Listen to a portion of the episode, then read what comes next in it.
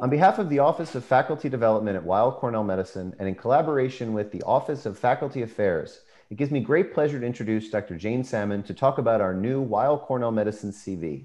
Congrats. It was a big project, this, this thing. Thank I, you. Thank you. Can't wait to talk about it. Um, so Jane, um, I think most people know you, but uh, Jane, you're a professor of medicine, an associate dean of faculty affairs at Weill Cornell Medicine. Um, and as a bit of notable history, uh, you were the first woman enrolled in the uh, MSTP program, the Medical Scientist Training Program at Columbia University College of Physicians and Surgeons. Kudos to you. It's a huge accomplishment. Um, and you're also, uh, you know, also a pretty reasonably sized accomplishment. Um, a member of the National Academy of Medicine. I don't even know if you have to update your CV anymore, but uh, great to have. I do. I still do, and I hope you all will. Wait, why? Why do you update your CV? You're you're you're done. You you've made it.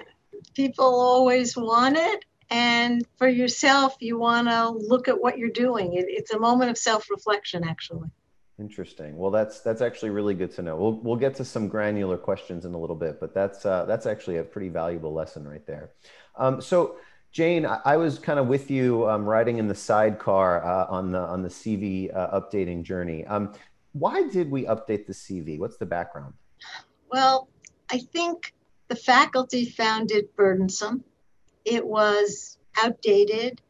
It didn't really speak to the broad activities, the diversity of our faculty. It was written many, many years ago, and it was very important to the institution to value all the different things we do and to encourage the faculty to feel free to follow their passions as long as it enriched the final product of the college. So the it had to be made easier because everyone hated the boxes and the grids and all that, but it also had to recognize different skills and different accomplishments. Um, I want to tell a quick story because um, when I came to Weill Cornell about seven years ago, I remember um, I have a long history of going to my favorite coffee chain. I'm I have nothing to disclose. Starbucks has not paid me money, although I wish wish they did. I could pay my student loans. But I go to Starbucks, and that's when I do my CV. I would uh, in, in my previous job, Miami, I'd walk to Starbucks. That's where I did my CV. It was like a mental break for me. I would. It was like my I don't know my um, I don't know my my trick to get to get me to update it. Um, so when I started updating my CV, um, trying to get it in those boxes and the cutting and pasting my goodness my like my like smoke was coming out of my ears. So i want you to know that like for, for years i think it you know it was frustrating but i um, i got up the gusto and i don't know how i don't know even why but one day i said i'm going to tell someone someone about this. And you were so nice and we're like oh that's a great point. Yeah you know what? Let's do something about this. The fact that you listen to faculty um, and you know, there's a couple of faculty, you know, had had you know questions about you know variety parts of the CV, but just the fact that you were open to listening um, and that the whole Office of Faculty Affairs was pliable and, and and moldable, you know, it was awesome. I'll just put it that way. Thank you, and I hope everybody listening really believes that we're your advocates and we're not obstacles. I hope you'll believe that. Yeah, I think um, I don't want to, you know, put any words in my in anyone else's mouth, but I, I feel like you know some people, especially junior faculty and even mid career folks, maybe a little intimidated. Maybe you know, oh, it's Weill Cornell, Ivy League. You know, whether you came from Ivy League or you, or you didn't come from it at all, like me. Um, I I was intimidated, and the fact that everyone was like, "Oh, what a great idea! Oh, that's a great suggestion. We should talk about that." Um, you know, what was the process for updating the CV? Who did so, you get feedback from? What what how did that work? Well, first, all of the staff talked about the challenges that the faculty had because you'd call the Office of Faculty Affairs staff and say, How do I fill this out? This is wrong. I don't understand it. So we knew where the weak points were. We then also thought about, as a faculty person, there's specific metrics. As you go up the ranks, your recognition as an expert, your recognition as a scholar, an assistant professor, it might be local. Associate professor would be regional, national. Full professor, national and international. And all of your presentations, the professional societies you contribute to, they were all jumbled together. So if you break it out, the person filling out their CV can see if they really meet the metrics for the position they want to be in. We also, um, so we wanted to make it logical. And so the process was rather complex, and I'm sorry to say, took a very long time because then we had focus groups of faculty members and appointment and promotion administrators from departments. Then we had some of the assistant and associate deans who dealt with faculty development and faculty affairs. Then we had many, many beta testers who saw the new one and gave us feedback. Um, the GFC played a very important role in reviewing the CV and testing it out and commenting. And you did too, Richard. Um, you redlined many sections, and you were one of the many people who did that. And actually, COVID made us hold up the release because we didn't want to stress people out with yet another thing that was changing. Right. And during that time, we've made a whole lot of other little tweaks. So it should come out very soon. Um, and I hope their satisfaction, but I want to say loud and clear if there are areas that need to be modified, it's not a legal document that has to go to Congress for changes.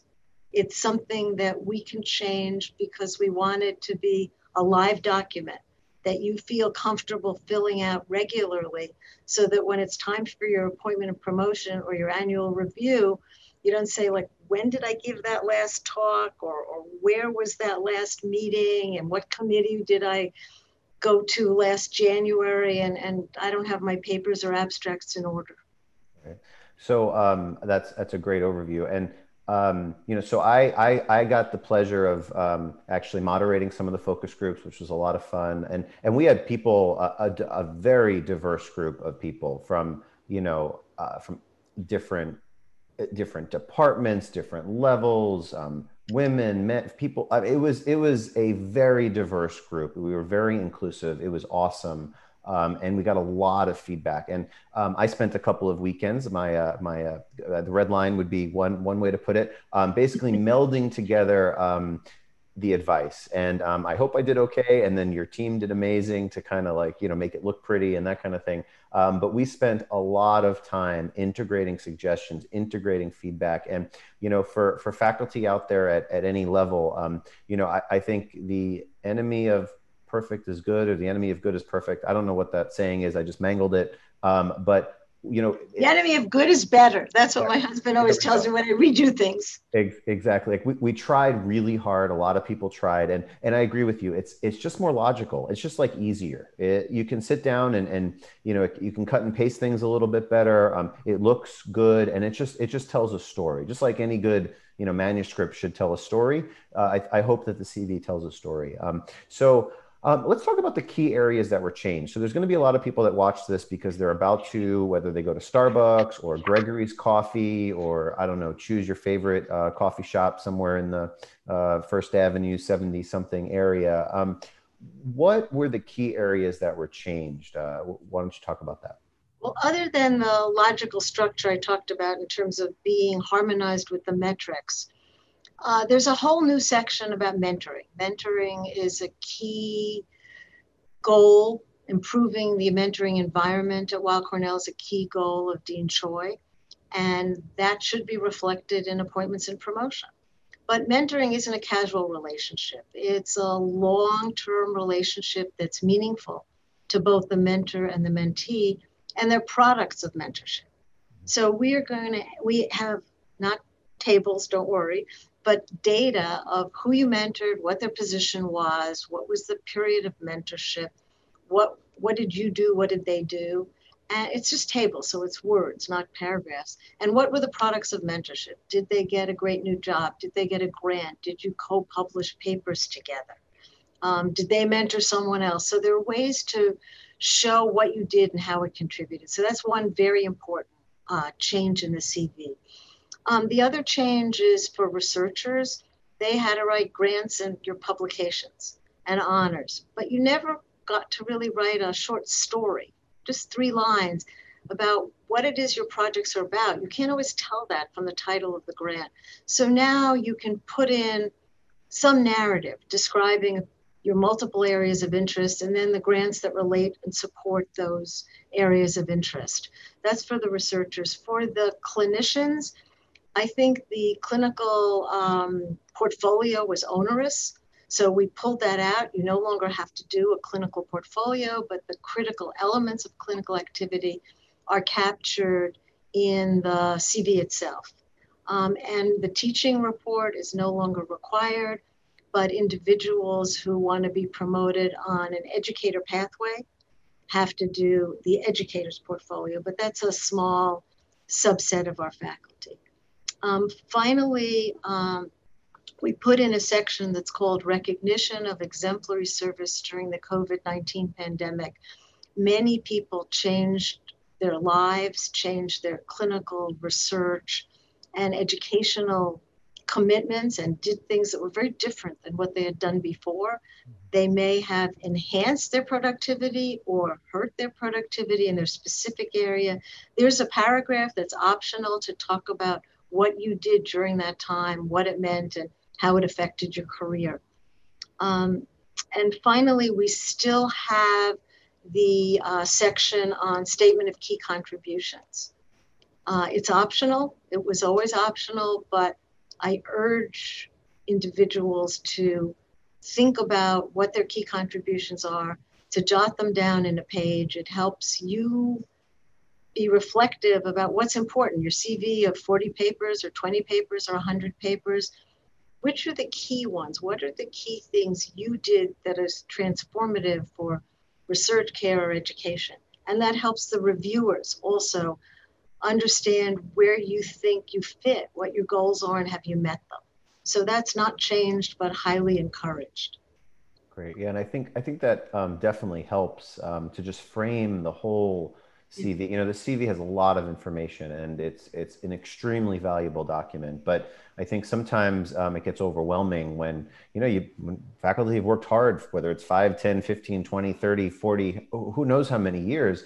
It, it, it can get overwhelming. There's a lot of information there, and um, just having that statement, just to frame, you know, where the reviewers, uh, the committee of review will will really hone in on, I think is is super important. Like you said, it also helps when you you're sending out you're requesting, we, we request letters for you to support your appointment and promotion from outside individuals. And they see that. So that helps them figure out what it is that you see as important. And they may see it the same way as you do or differently, but it helps them focus also. Great. Especially if they don't know you well. They just see this, you know, multi-page CV and they don't know where to start. Right. So I have a couple more questions. We could talk for a long time, but you know, we'll, have you back. We'll, we'll hopefully do more. Thank you. Um, but um, what tips would you have? Just some high yield tips. So someone's watching this, they're about to get their their coffee ready, whatever it is. They're getting down to to doing the CV, and they're finally done. They finished the CV. They're all excited. Um, what tips do you have for faculty at all levels, junior, mid career, and even more senior? Um, how to keep their CV current, and also how to make that CV impactful. Well, impactful would be, I think, in the, the statement of key contributions. Impactful will be small narrative paragraphs that you can put throughout if you want to highlight something that you think you've done, the most important things you've done, important to you, important to your community, um, however you define it in, in your discipline. So there's room to do that. Um, the other thing is, as you suggest, keeping it current there is no way you're going to remember what you did three years ago. Even if you have a great Outlook calendar, you know, won't know the title of the talk. You may not even know what city it was in. So keeping it current. I say I love coffee. So I love the story that Richard told you about drinking his coffee at Starbucks and updating his CV. Yeah. So if you could find something that brings you joy and treat yourself with that something yeah. and either time on a timeline say i haven't done my cv in the last three months or what i do is every time i get a paper accepted or a grant and there are a lot of rejections but when they're accepted the first thing i do to pat myself on the back is i stick it in my cv so i know it's there and it makes me proud because my cv is a living document. I can say oh i did another thing that matters. That's great. That's that's super helpful. Um, and i agree um, honestly, I don't remember what I did like three weeks ago, let alone three months or three years ago, especially during COVID. Like everything's a blur. I don't even know what day it is a lot of times. Maybe I need a memory doctor. I don't know if you know anyone good. um, other, I don't know if there's any brain transplant protocols at Weill Cornell or HSS, but I'll, I'll sign up for one. Um, I, have applied. I'm on the list. I'm number 32 on the list. Okay, cool. I'll, I'll join the list too. Um, so um, I guess one more thing. So we can talk about this in future videos too. But um, while we have you, um, any high yield tips on promotions? Um, you know, we we're, we we have a mission. We're, we're trying to you know advance science. You know, care, discover, teach. Uh, we have to keep our CVs updated. Um, what are additional steps that that that faculty need to take if if we're really thinking that we want to get promoted? Understand the metrics understand what you need to go to the next step and organize your career around that.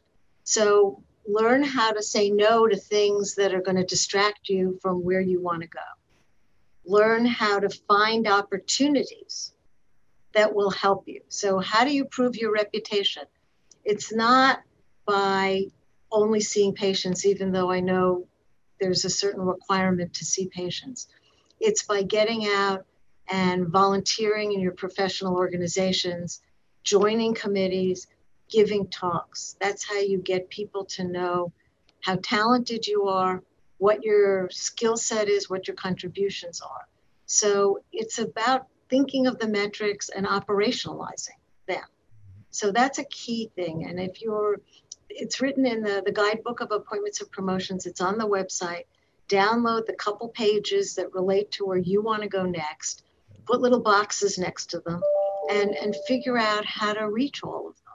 And once you're close to that, well, each year you can take the metrics and take what you've done with your annual review and say, how do I look to you, to your chair? Because it's up to the chair to tell you when it's time, but don't wait for them to invite you you have to say, I want to be promoted. How many years? What do I need to do? How can you help me do it? Who else can help me do it? Um, if you wait for them, they've got a lot of faculties. They may not remember. So the onus is on you to self advocate, but also to do what you think needs to be done and to confirm with your chair that you're doing the right things. Yeah, I, I, couldn't agree with you more. Um, when I was promoted from assistant to associate years ago, um, I, I, had been planning it for, I mean, honestly, uh, maybe I'm weird, but at least four or five years. I mean, I, I had a plan, I knew what I was going to do. And then, like, at least three years before I wanted to go for promotion, I said, Hey, doctor, whatever, I this is my plan. You know, what what do you think? This is what I I this is my interpretation of, of the of the guidelines. And it's interesting, but um, our interpretations were different, um, and that was surprising to me. And you know, there in, in in my chair's mind at the time, there was a specific number of publications you needed, but that wasn't in the guidelines. So you know, we, we had these very frank, open, honest conversations, and having these conversations years in advance. Um, I, I mean, are critical. If you if you want to go up for promotion, like and you haven't had that that conversation yet, um, you have to have it years before. So I, I completely uh, agree with you're, you. You're absolutely right about the timeline. You can't do it the year before. Mm-hmm. And in terms of metrics, sometimes faculty find it very frustrating that they're qualitative and not quantitative. Yeah. It's about a gestalt. Yeah. So it's not about how many papers or even how much impact, because the impact level of papers in different disciplines are so different. Right. It's about proving that you've done something that's transformative and that you're recognized for that innovation, whether it's a molecule, a pathway, or a means to educate. Right. And I that's really, the argument. I really, I really, hope my chair watches this. Hint, hint. Anyway, you can send it to him. Yeah, pl- please. If you can get him to watch it, I'll be impressed. Oh wait, this is being recorded. I better shut mouth. Um, Okay. You better, you know, cover yourself with a mask so we won't know what department you're in. Exactly. There we go. There we go. All right. Um, um, and then I'm um, actually Dr. Paget and I are, are LAMP mentors, and LAMP's a really oh. great program. If you haven't heard mm-hmm. that, uh, heard about it, I, I, urge you to learn about it. Um, and Dr. Paget and I were, were just on um, kind of a group a group meeting call. It's a, a, mentorship call for our small group. And one other thing that I, I thought was um, kind of really critical, and, and he agreed was um, you know get yourself out there volunteer get in, involved in your specialty society you know. Um, I'm, I'm, I'm very involved with my, our american academy of neurology for example and i was literally one year out of residency and one of my mentors said uh, volunteer for a committee and i said i'm only a year out of residency. How am i going to get on a committee? He said volunteer for a committee. I said okay. I volunteer for a committee. 15 years later i'm I'm I'm now through multiple committees. I'm now finishing up a chairmanship of a committee. Mm-hmm, mm-hmm. When you're a chair of a national committee, that's that's that's your national international that, reputation. that's exactly right. And that's why chairs at cornell and faculty at cornell have to have this discussion about allowing them to have the time to yeah. get the recognition. Yeah. it helps all around. It's not just to get promoted. It actually helps care. Right.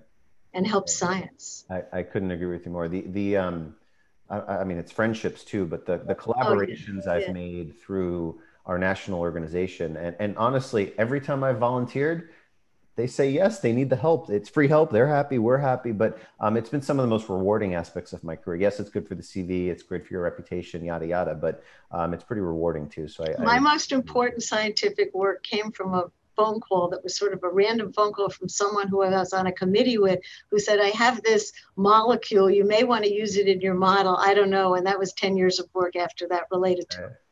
So it was being at the right place at the right time, and the right place was on a national committee. Yeah.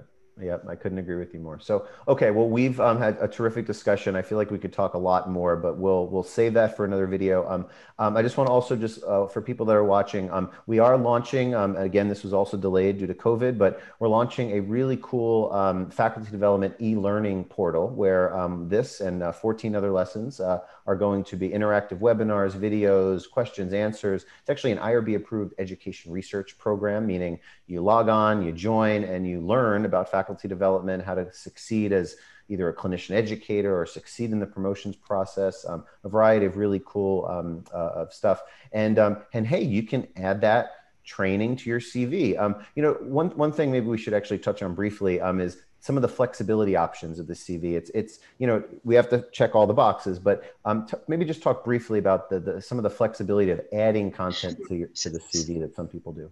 Faculty should feel free to put addenda of things they think showcase their skill, whether it's quality activities and patients thinking what you do is wonderful, or student feedback from students because there don't there isn't the teaching report that's needed. But if you're like a rock star teacher in a course and that students have very positive feedback, it it's a wonderful thing.